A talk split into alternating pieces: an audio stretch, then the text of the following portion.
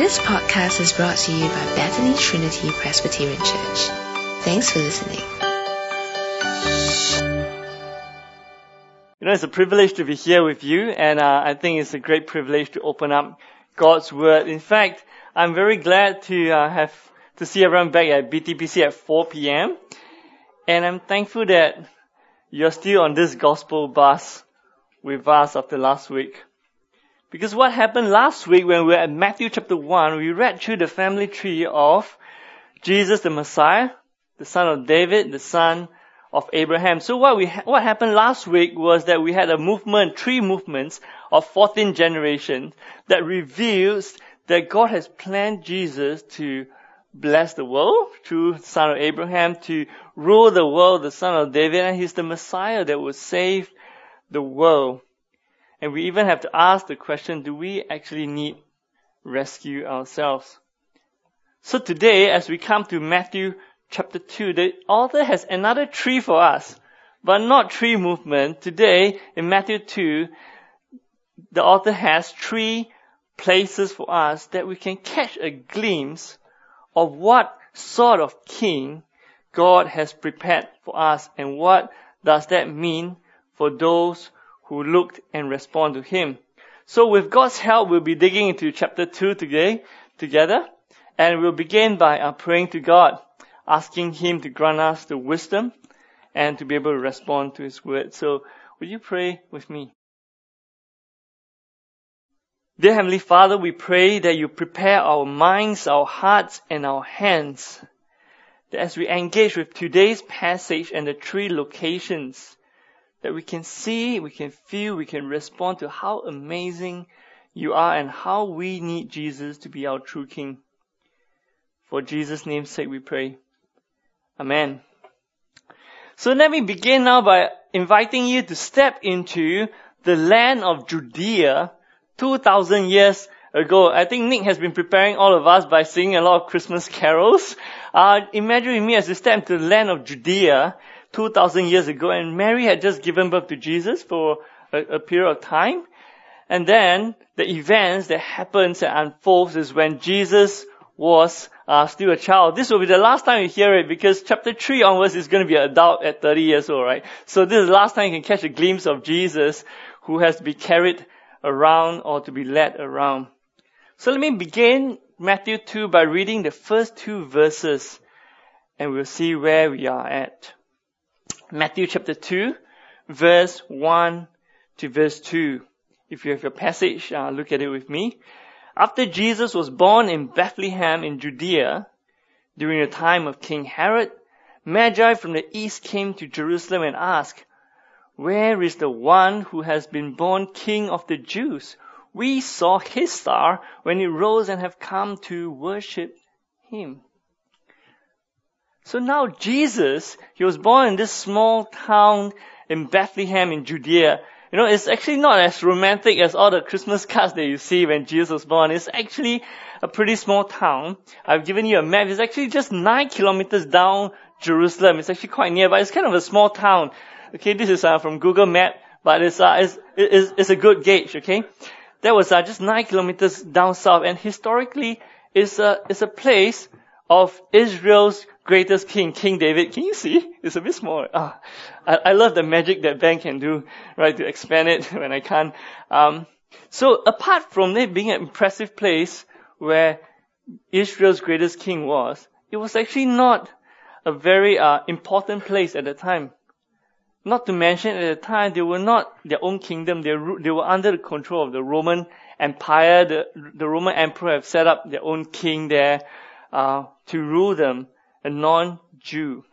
So at this time, Bethlehem is not a big deal. And it was just at this t- time when Judea was kind of ruled by a Gentile king, there appeared a group of Magi from the east. Now when you hear the word Magi, what comes to your mind? Wise men. Um, you know, Christmas song starts popping up. There's one that's a famous one. It says, "We three kings of Orient are." Anyone knows the song? "We three kings are Oriana. Bearing gifts we travel afar." Can we have the lyrics? fields and fountain, moor and mountain, following yonder star. I actually have to check what's more, like, but anyway, it's, uh, it's kind of uncultivated land, right? You know, this song, I, I kind of, anybody knows this song at all? Yeah, yeah. So I kind of quite like this song because it's got nice, nice tune and I, and like, it has many winds. But I know the introduction is actually wrong, right? Um, the truth is this, this is the real story. Those who travel afar are most unlikely, are most unlikely to be kings. They are Magi. Magi are wise men. In fact, the Magi or wise men are not the kind of wise men that we think. Because the Magi, the wise men in ancient places like Babylon or Persia, they are probably referring to people such as the astrologers, sorcerers, enchanters, magicians. In fact, the word magician came from the word Magi, Magi, right? M A G I. And uh, they are people who interpret dreams, and they are people who practice occult, magic, astrology, interpretation of dreams, all kinds of secret arts. They are kind of the wise advisors of the pagan kings. Okay, like Babylon, when he needs help, he looks for his wise men, and these are the people. But their methods and their practices are actually forbidden in the Jewish country in many aspects. So they're unlikely to be kings. And meanwhile, the word Orient is kind of confusing in our present world. You know, being very, very proud of our ancestry, we think Orient means probably the kings came from China. It's It's totally not. Uh, so I think it's better off that we keep to the Bible's word of using the word east, right? And it's most, it could well be Babylon, Persia, or, or, or the likes, if you get the picture. And finally, the Bible did mention three gifts, but definitely not three wise men. So it could well be two Magi or twenty Magi, okay? So, so I hope I didn't spoil your Christmas, coming Christmas by telling you this song, uh, didn't give you uh, the, the, the best picture of Christmas. But this is what has happened. Now the studies of stars led the Magi to believe that there is a great king amongst the Jews that was born, and they followed the star and they head to the most natural place that they should head to. They end up at Jerusalem. Right? They, they, they totally missed Bethlehem, right? They reached Jerusalem and they knocked at the palace door, and the king opened it. No, the king didn't really open the door, but it came to King Herod. Historically, he's called Herod the Great. He was a great builder, very capable man, extremely paranoid and ruthless. So the Magi appeared at the doorstep of King Herod and said, "Where is the child born king of the Jews?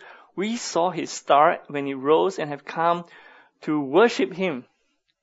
Now imagine you are King Herod. What would be your response? Sudden appearance of a group of wise men from, from the east, and they say, "We're looking for the king of Jews." He said, "What? I am the king of Jews." No, no, not you. Have you seen the child that was born king of the Jews? That is what King Herod sees and hears. In fact, they say, "Well, this child has his own star, no imprint on him, and we are looking for it." Well, Herod is a kind of ruthless man, but because the Magi aren't Jews, right? So he can't really do anything with them but to get upset. Very upset. Look at verse three to verse six with me. When King Herod heard this, he was disturbed, and all Jerusalem with him. Now, not only was the king upset, all the all Jerusalem started to feel disturbed. And so the king, he gathered his own group of wise men, um, those with the knowledge of God. And verse four, he said, he said, when he had called together all the people's chief priests and teachers of the law, he asked them where the Messiah was to be born. "In Bethlehem in Judea," they replied. Now, the the the The question we ask is, have the Jews forgotten that God had promised them a Messiah king? Uh, the, the truth is, they have not forgotten. Even King Herod, who is not really a Jew, he knows that God had promised a Messiah. He wants to, he wants to find out where is the Messiah to be born. And guess what? When Herod asked the question, apparently the people's chief priests and teachers of the law, they all knew the answer. Said, yeah, well, actually, God did give it to, in, as a prophecy to us in Micah chapter five. And this is what God said to us. Let's look at the passage, verse five to verse six. "For this is the what the prophet has written, but you, Bethlehem, the land of Judah, are by no means least among the rulers of Judah, for out of you will come a ruler who will shepherd my people, Israel."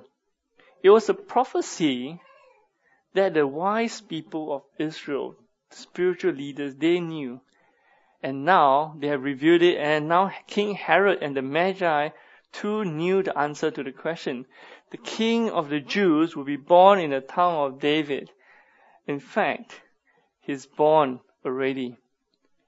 So what would they do with this knowledge of the birth of the king of the Jews? Well, there are three groups, like the Magi, the, the spiritual leaders, and King Herod. For the Magi, most likely Gentiles, they headed straight off to Bethlehem.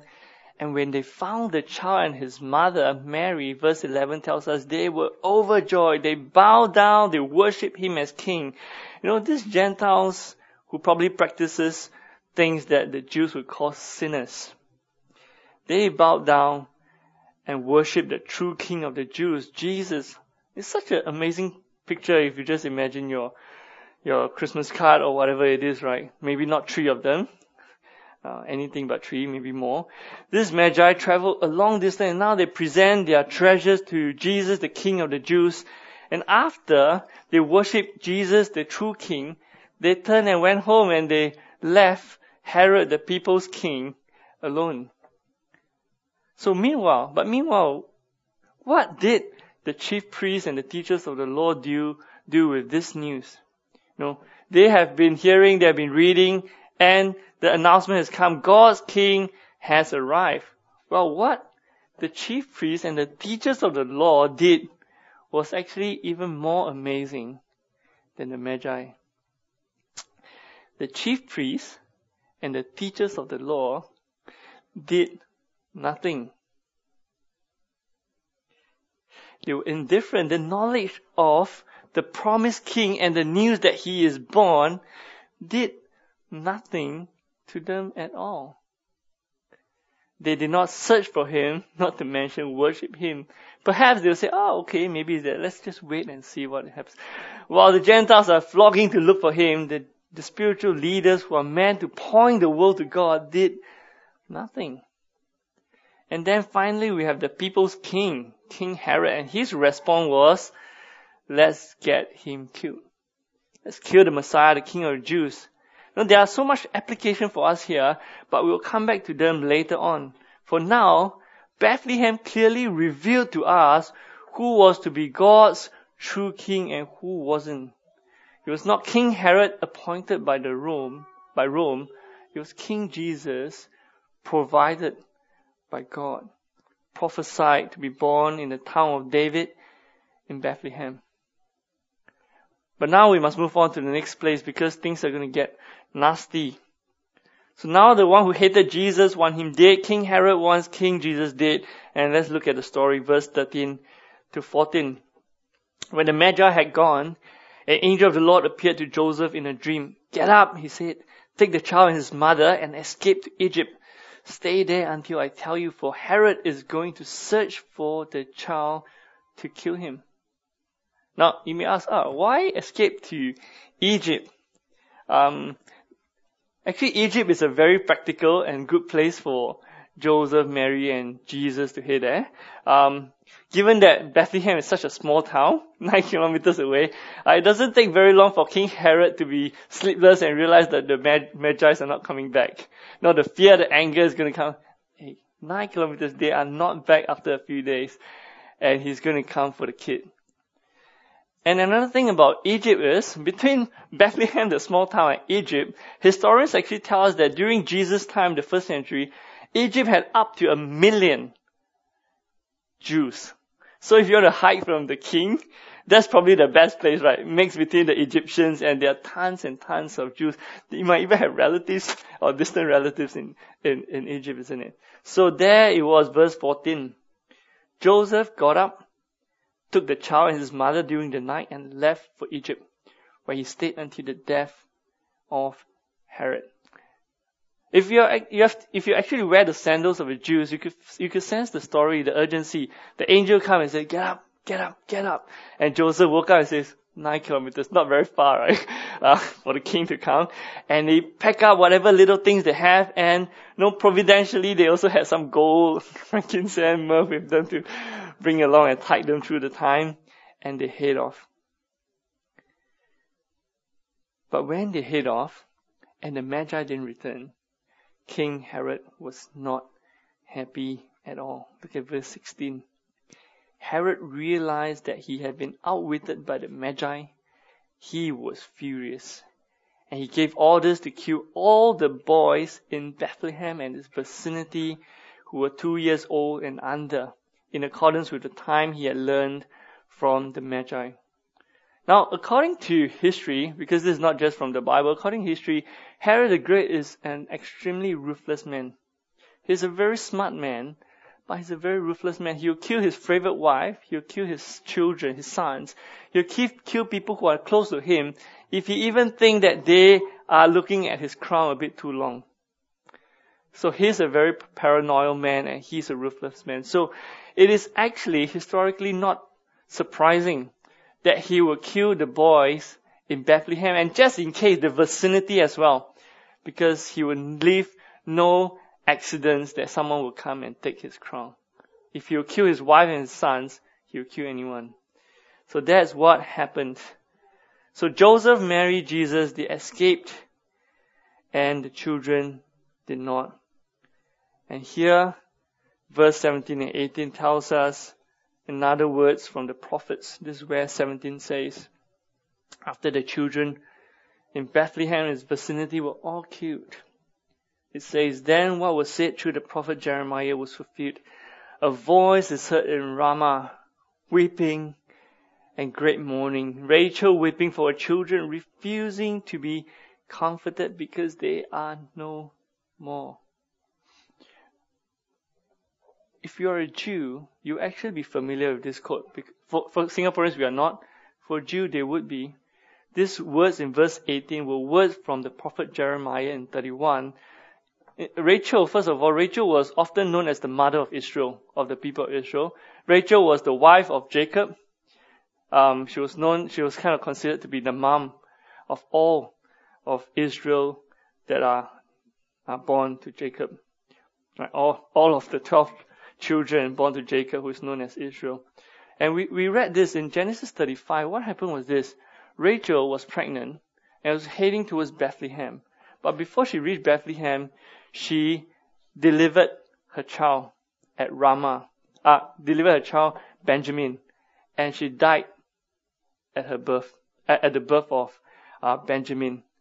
And uh, she died and was buried at Ramah.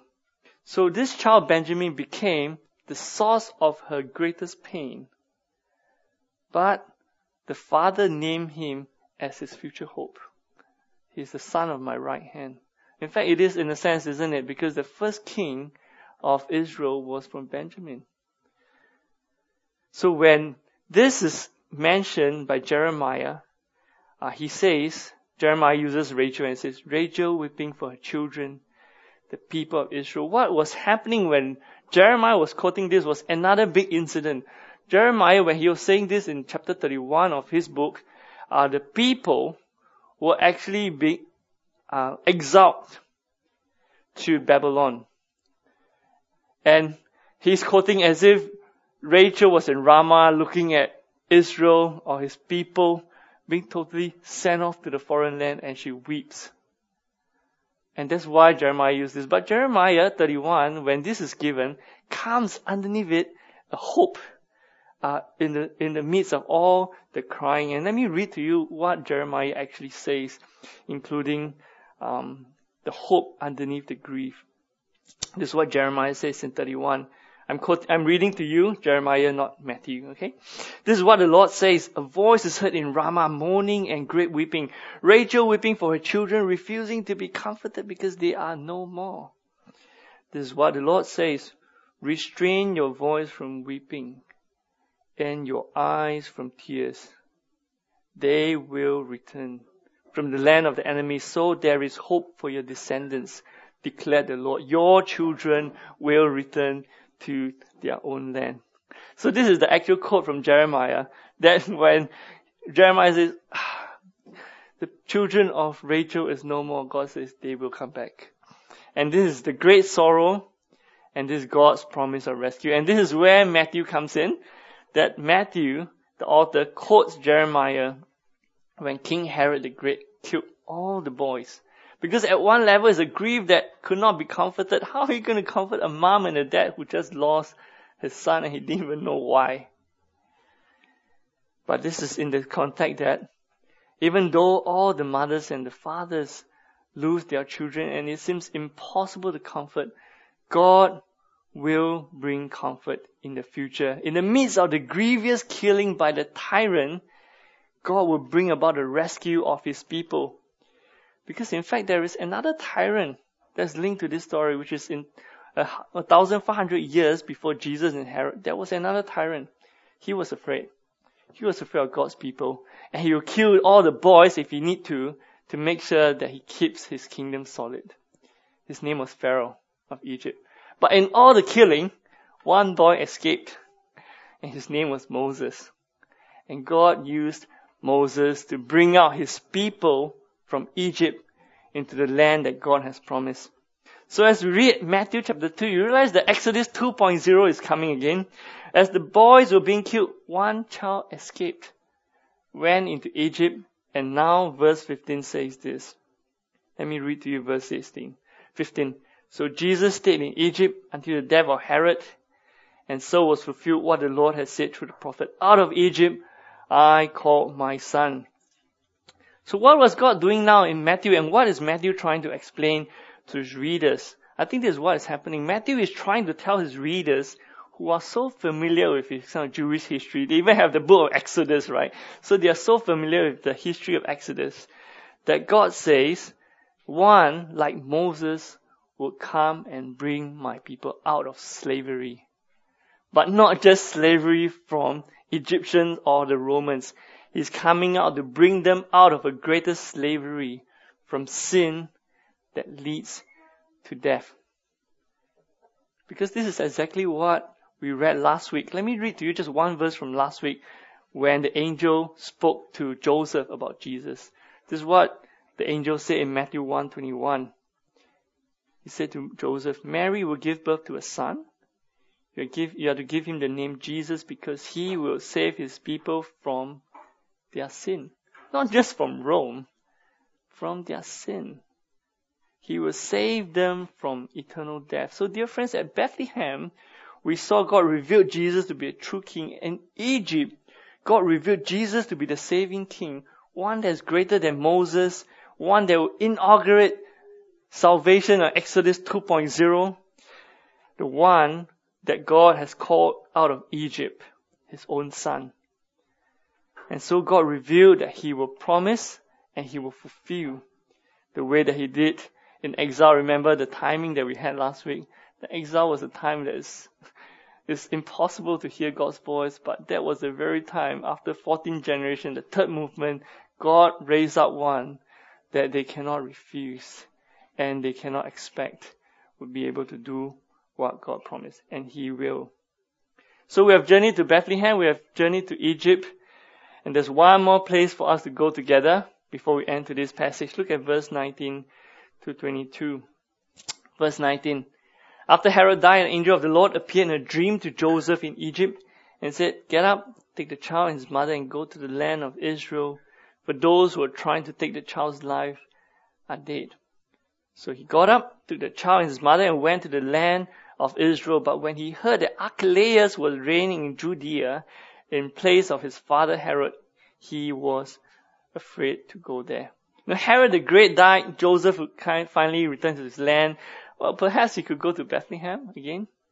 But then Joseph heard that the son of Herod the Great, Herod Archelaus, was reigning in Judea, which was which was where Bethlehem and uh, and Jerusalem were.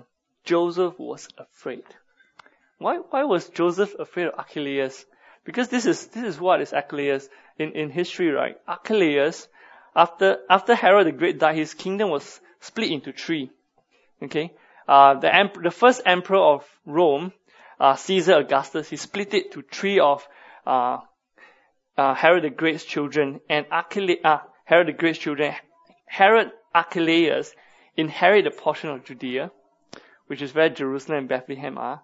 But you know what? Archelaus is known to be a cruel tyrant. Uh, he's known to be sensual, and he, in the extreme, he's, he was known to be a hypocrite. He was known to be a plotter. That by eighty-six, even the emperor couldn't stand him and deposed him off. Um, that's that's the kind of uh, uh, um, the ruler that Archelaus was. No wonder you can think that when Joseph heard that Herod's dead, he don't come back. Oh, Archelaus is there. The next thing he did, he moved all the way to the edge, right, to Galilee of Nazareth to stay. And this is where Uh, we read verse twenty-two to twenty-three. Having been warned in a dream, Joseph withdrew to the district of Galilee. He went and lived in a town called Nazareth. And so and was so was fulfilled what was said through the prophets, that he would be called a Nazarene. He would be called a Nazarene. Now, our last verse in verse twenty-three, this is where I, uh, I need to use your get you to use your muscles, brain muscles a little bit. It's kind of an interesting verse, because if you actually look at the Bible, there wasn't a specific prophecy that a Messiah would be called a Nazarene. There wasn't. What you have in the Old Testament is that there will be a Messiah who will be despised, who will be looked down upon. But then, Nazareth in the district of Galilee is just the right place. We'll read this again in Matthew four, but basically Galilee was not a place that the Jews think highly of. It's a place where Jews and Gentiles kind of mix together, where it is. And in fact, one of Jesus' future disciples, when he heard Jesus came from Galilee or Nazareth, this is what he said. Let me quote to you um, a, a, a short passage from John one. This is Jesus' future disciples. Philip found Nathanael and told him, "Hey, we found the one Moses wrote about in the law, and about whom the prophets also wrote, Jesus of Nazareth, the son of Joseph." Nazareth! Can anything good come from there? And this is not a sole example. In, in John, it moved on to chapter seven when Jesus started teaching and people became shocked and they have to decide, so who is Jesus? Some of them said this, and in chapter seven, let me say to you, some of them said, "I think he's the Messiah." Then the other says, "How can the Messiah come from Galilee? You nuts. Does not scripture say Messiah will come from David's descendants, from Bethlehem, the town where David lived?" And thus the people divided. Well, they didn't really know he was there, but he says, Galilee, come on. King does not come from Galilee. Because that's true. Nazareth is no royal city. It's no place for kings. It's very far from Jerusalem. It's totally unimpressive.